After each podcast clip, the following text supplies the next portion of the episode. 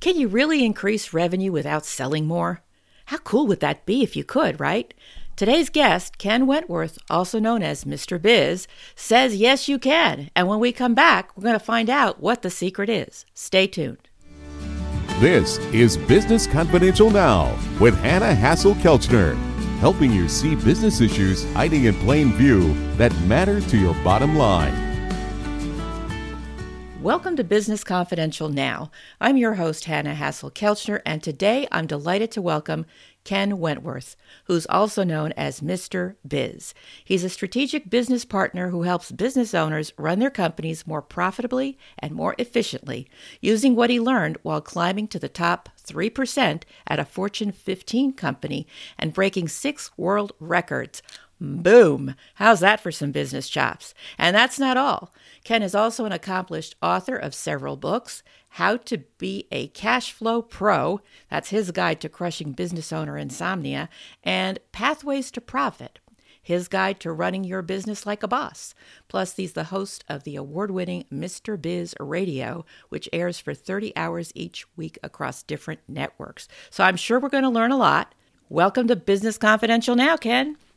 Hey Hanna, thanks for having me. Um, wow, what an introduction! I appreciate the uh, the glowing terms and all that stuff. I hope I can live up to uh, to that introduction. That's on you, Ken. I'm sure you will. No, I'm not worried about that at all. you know, finding ways to increase revenue and grow that bottom line is so important, and it seems like the default way is just to increase sales. But you say that we can actually increase revenue without selling more. I mean, what other way is there? What are small business owners missing out on? Yeah, look, here's the thing. This is one of those things that I unfortunately see at almost every single business that I've ever worked with. And um, it is, I call it the silent business killer. So there's several different ways, first of all, but the first one I want to talk about is the one that's most prevalent and the one that you can make uh, the the quickest transition to and the quickest implementation. And again, as I mentioned, the silent business killer. And what that is is almost all businesses, unfortunately, have a product or service that they provide that is at best break even, but in most situations actually is losing them money. Now, the question becomes, you know, I get this often from clients. They'll say, "Well, Ken, why would I purposely have a product or service that was unprofitable. Well, that's the point of it being a silent business killer is that you don't realize it's there. Of course, you wouldn't purposely do that. And a lot of that surrounding that silent business killer is the, the pricing aspect of it. And no, I don't mean just, you know, oh, just increase all your prices. No, I don't mean that. A lot of times, most, a lot of business owners that are small business owners that are really good at the product or service they provide. So, you know, they're really good at plumbing or they're really good at whatever it may be they're not as good sometimes um, on the business side of things and the financial side of things. So a lot of times I've found, unfortunately, is pricing for some things ends up being kind of on the back of a napkin, for lack of a better term, um, very informal and not a lot of rigor around it in some situations.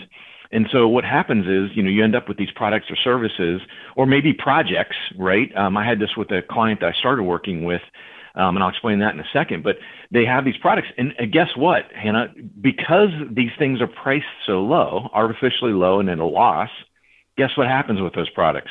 They sell a lot of them.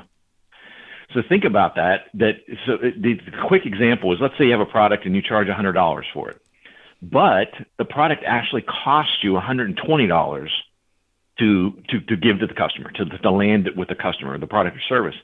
So for every one of those that you're selling, you're actually losing money. You're you're running in quicksand. So this is what what happens in this scenario, as you can imagine, is you may, for example, be an owner and see that your top line, your revenue, is growing and increasing, but you're losing money, and you're losing more of it. And you're like, gosh, this doesn't make any sense. It's just completely intuitively wrong that my revenue would be going up, but I would be losing money. And that's where, you know, if you have that scenario in, in any shape or form, in any in any um, volume level, you know, this you probably have that silent business killer lurking in the background. Um, I can give you real one real quick example. Is I had a client that I started to work with. They had earlier in the year, before I started working with them, bid on a large project, and this project was going to be about 20% of their annual revenue. So they wanted to get in on this project. They wanted to win the bid on the project, and it was with a large company. So the owner at the time was thinking, gosh, if I can get my foot in the door, do a great job on this project, gosh, I can get so much more business from this large company. Well, because of that, he bid very aggressively. And when we got to the end of the year, we found out that he had actually lost a significant amount of money on that job. And it wasn't that there were, you know, significant changes to the project or, you know, a big hiccup that occurred. Things went mostly as expected, but it was priced too aggressively. So it ended up being a silent business killer that became quite loud uh, when I had to explain it to him that, you know, this project that was a big project and a huge undertaking for them, you know, a, a lot of management, a lot of work that went into it, and they actually lost money for it. I mean, was, he was just devastated. Um, and so that pricing model that, that comes in, especially in a scenario like that, is just critically, critically important. So I can see how revenue goes up. You have more sales, but you don't have more profit because the pricing is off. But I thought somewhere I read in your materials that you could increase revenue without selling more. And here you really gave me examples of where you are selling more because the price just can't be beat. Yeah, yeah, it's really it's more around you're going to make more money, so you're going to profit more, not necessarily have higher revenue. It's it's you could have less sales. Think about it. If you just eliminate, if you had a project product that you were losing, you know, in that example I gave where it was 100, you are charged 100 dollars and it was 120, you're actually losing 20% on every job. Think about if you didn't sell anything more, but you just eliminated the sales of that product that you're losing 20% on all of a sudden your margins go way up. You're not losing that twenty dollars on every every um, product or service of whatever that is that you're selling. So now all of a sudden, it again, this sounds completely counterintuitive, but that's what this is what happens in this scenario, is your your revenue actually goes down in this scenario, but your profits go up. And look, you know, revenue's vanity, profits are sanity. Um, you know, you've probably heard that before. That's not a, not an original term by me, but at the end of the day, I mean, revenue is great, and as you said, a lot of owners get enamored with that, and they just want to push sales and more revenue, et cetera, which is clearly very important. But in this scenario, you can have less sales and stop selling these unprofitable products. And by the way, think of the slingshot and compound effect of no longer selling the unprofitable product and or fixing the pricing and charging the appropriate amount. But let's say you just eliminate it. You say, gosh, we just can't produce this product or service at a level that's profitable for us at a competitive price. So we're just going to eliminate it. And then you take your efforts, your sales efforts, and you push them towards your more profitable products and services. So think about the compound impact of that, of how you can shift to, you know, shifting your, your sales focus on those more profitable things. Oh my gosh, the, the impact on that is just huge. Yeah, I can definitely see that. So, get rid of the losers is definitely one very important way that you can improve your profits. But uh, there may be some listeners that are saying, well, okay, maybe I'm it's a loss leader, but people really like this product. It's what brings them to my store or to my website. It's why they pick up the phone and call or text or however they reach out. And mm-hmm. you know, maybe I really need to raise the price you know, to beyond my break even once I calculate it, and perhaps with the help mm-hmm. of someone such as yourself, because you, like you said, you know, some people are really good at what they do and not necessarily on the business or the numbers side of it. So, okay, they want to re- increase prices. Let's talk about that for a minute. The, the math would work, but they're afraid of losing customers. What tips do you have for helping them build their confidence so that they could have a more winning mindset to increase their revenue? Yeah, it's, it's a great question, and is a, a common quandary as well. In, in that, you know, in that scenario, the first thing I would suggest is, you know, once you, as you mentioned, and once you do actually calculate a, a more accurate break-even point, and then add on the margin that you need and you you you as your target margin for your your company, is look at that and then go out and mystery shop some of your closest competitors and is it competitive? Because again, in that scenario, in the example I gave earlier, you know, you're winning all this these uh, customers because it's priced so low, because your price is so much lower than competitors in that example, and maybe by increasing your price and getting it up to the target margin level that you want, you're actually fine, and you're actually now you're you're competitive with them, in that that you're not you know lower than them, you're you're about, about the same or maybe a little bit higher. But I think that's a very important thing. The other thing you can do, and when you're looking at this, and is, is equally important, is to really look at all the costs that go into that product. because maybe if you've been selling and it's a high seller for you, you haven't really looked at ways that you might be able to reduce the cost base for that, and therefore creating some margin on your own. Because, you know, again, in your head, this silent business killer is out there and it's performing well from a sales perspective. So you think everything's peachy keen. You don't really take a look at it.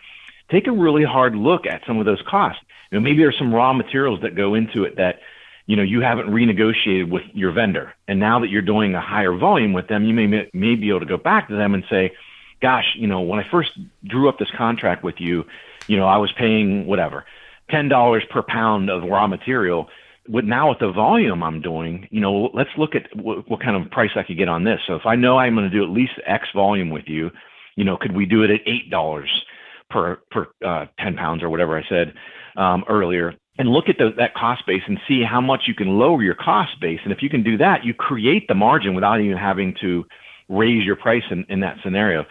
But really, the discipline around this is super, super important because and that client that I mentioned that had the the big project that they bid very aggressively on and found out at the end of the year they actually lost a significant amount of money.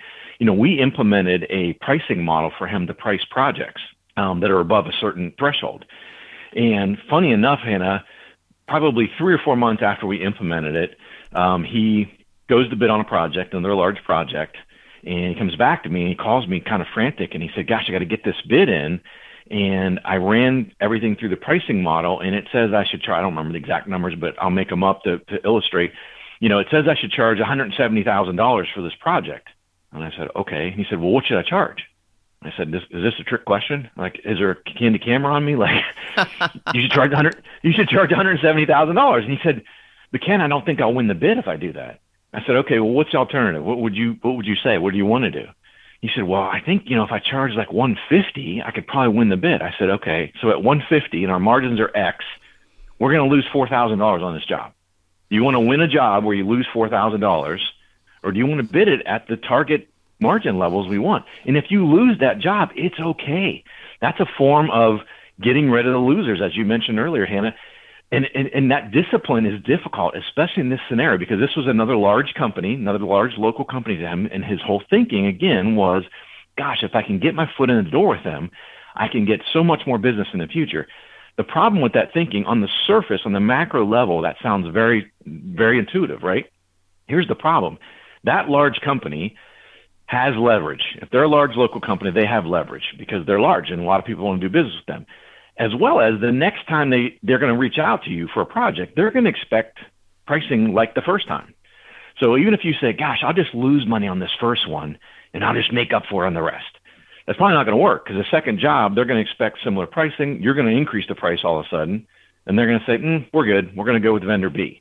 And then so, you know, that loss you took on the initial ends up being a problem. So the two biggest things to do are again, looking at your cost base, everything, every cost that goes into that particular product or service, are there ways that you can reduce that, renegotiate, et cetera? And then, you know, developing that pricing model, and then you got to stick to it.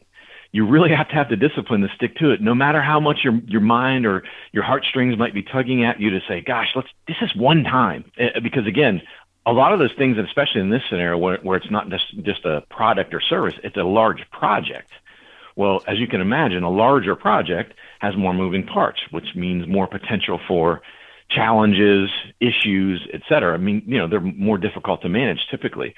So you're going to end up managing this large project that becomes a pain in your neck potentially, and then losing money on it. It's just not not a good thing. And so, you know, in that scenario, when we got to the end of the year, and I explained all that to him with the initial project that they'd lost money on, and I said, you know, imagine not having any of the headaches of that job, and you would have put an extra $60,000 in your pocket. And he looked at me and he said, Get out of my office. Like he jokingly said, Get out of my office. Like, where were you when I was bidding this project? well, not to mention, you know, there's a, with a large project, like you said, there's things that don't get anticipated that maybe fall outside the original scope, and change orders need to be created. And so, if they mm-hmm. don't take advantage of that opportunity to say, all right, this was bid based on XYZ, and now we have L and LNMOQ that suddenly came into that. That wasn't part of the original bargain. We need to have a chat. So, you know, somebody let me, only, let me, let me I'm sorry, Anna. Just let me let me follow up real quick. I want to I want to close the loop on on that second scenario I mentioned where the 170 thousand dollar project, and he said you know he wanted to bid lower. And I said, you know, we got to stick to this 170. Well, he bid 170, did not win the bid. So he was kind of disappointed, and probably, honestly, he, he wouldn't admit this, but he probably was a little, little angry with me, right? Like, gosh, Ken was the one that cost me this contract, right? Here's what happened. Fast forward about 45 days, the customer called him frantic and said, "We need you to come and take over this project." And he said, "Well, why did I lost the bid?" They said, "Yeah, we went with a cheaper bid. They started. They've completely screwed everything up, and they kind of pulled the plug on us." and they lost some workers and so now they can't get it done in the time frame we need we need you to come in and take this over immediately so we ended up essentially winning it in the end and and in this scenario the, the lesson to that is you know, quality wins in the end um, it's not just the cheapest price et cetera so don't you know you had mentioned before and one of the questions you asked hanna was you know how do you have that you know be able to have the you know to, to be able to be disciplined enough i think i can't remember exactly how you said it but to to stick to your guns and be able to charge those things. The cheapest price in the long run isn't necessarily what's going to win from a customer or vendor perspective. So, you know, in this scenario, we ended up coming back in, being able to win the bid, and now we've done several projects with that vendor now, that customer, I should say. Um, so it, all turned out really well in the end. Well, I'm glad to hear that worked out for your client because one of my favorite sayings is the cheapest is not always the least expensive. Right. yes. you know, because it, it winds up costing you in, in other ways. So you have to look at all of the costs, the direct, the indirect, and, and hopefully people who are listening realize that if they get into a competitive pricing situation, you have to find a way to distinguish yourself. And it's not on price. That is a race to the bottom. Um, or as, yep. as Ken put, points out, you know, you, you're going to slice the margin so thin, and that philosophy about I'll just get my foot in the door. These big companies are always doing competitive bids. And so you're you're not going to be in there and, and have loyalty necessarily, not unless you have a, a lot of track record with them and the person in purchasing who is doing it, because the purchasing people are under tremendous pressure to cut costs of their product mm-hmm. and what they're selling. So you really have to find a way to have that unique selling proposition that the salespeople always talk about and know what you're really good at and why you're better. Right. Yeah, and, and, and sometimes the answer, honestly, is a tough pill to swallow for for some owners, because sometimes the answer ends up being, unfortunately, that maybe you just can't price a product or service at a competitive level. So you don't necessarily take it off the table. Maybe you have to because if if it causes you know inventory changes and things like that. But it might be that because of whatever reason in your cost base, you know, the competitive price for a product is $100, you know, your competitors are right around, you know, plus or minus 10% of $100 and you got to charge 150. I mean, again, if it's not an inventory issue, you could keep it out there and say, look, if you're willing to pay 150, I'll do the job, but I can't do it for less than that. Now, are you going to win much business from that? Probably not. But if you still, want to honor it, uh, or offer, I should say, but really, you know, sometimes you just got to cut things out, especially, you know, depending on the situation where, you know, again, maybe you have a brick and mortar retail and it's that it's that product that you just can't offer at a competitive rate and you don't want to tie up inventory with it, et cetera, is you just cut that product and look for other ways, look at other products that again have a higher margin, uh, that you can make, you know, a, a higher profit margin on, a higher net margin on, and um, you know, take up inventory with that and not not these things that are, you know, not going to sell if you charge a higher price, et cetera. Exactly. Where in the spectrum do you want to be? And like you said, you know, inventory costs, carrying costs is is one of those things that a lot of times people don't take into account until they have no room for anything anymore. Yeah, well, and and a, and a kind of a simple example of that, it's a it's a little bit of a tangent on what we're talking about, but I think it's you know it's it's relevant enough, and that is I was working with a jewelry store, a single location jewelry store, and they had a picture a store that has you know the glass cases, right? They looks it looks all elegant and everything. And when I first started working with him, he had uh, 12 display cases, and four of those cases.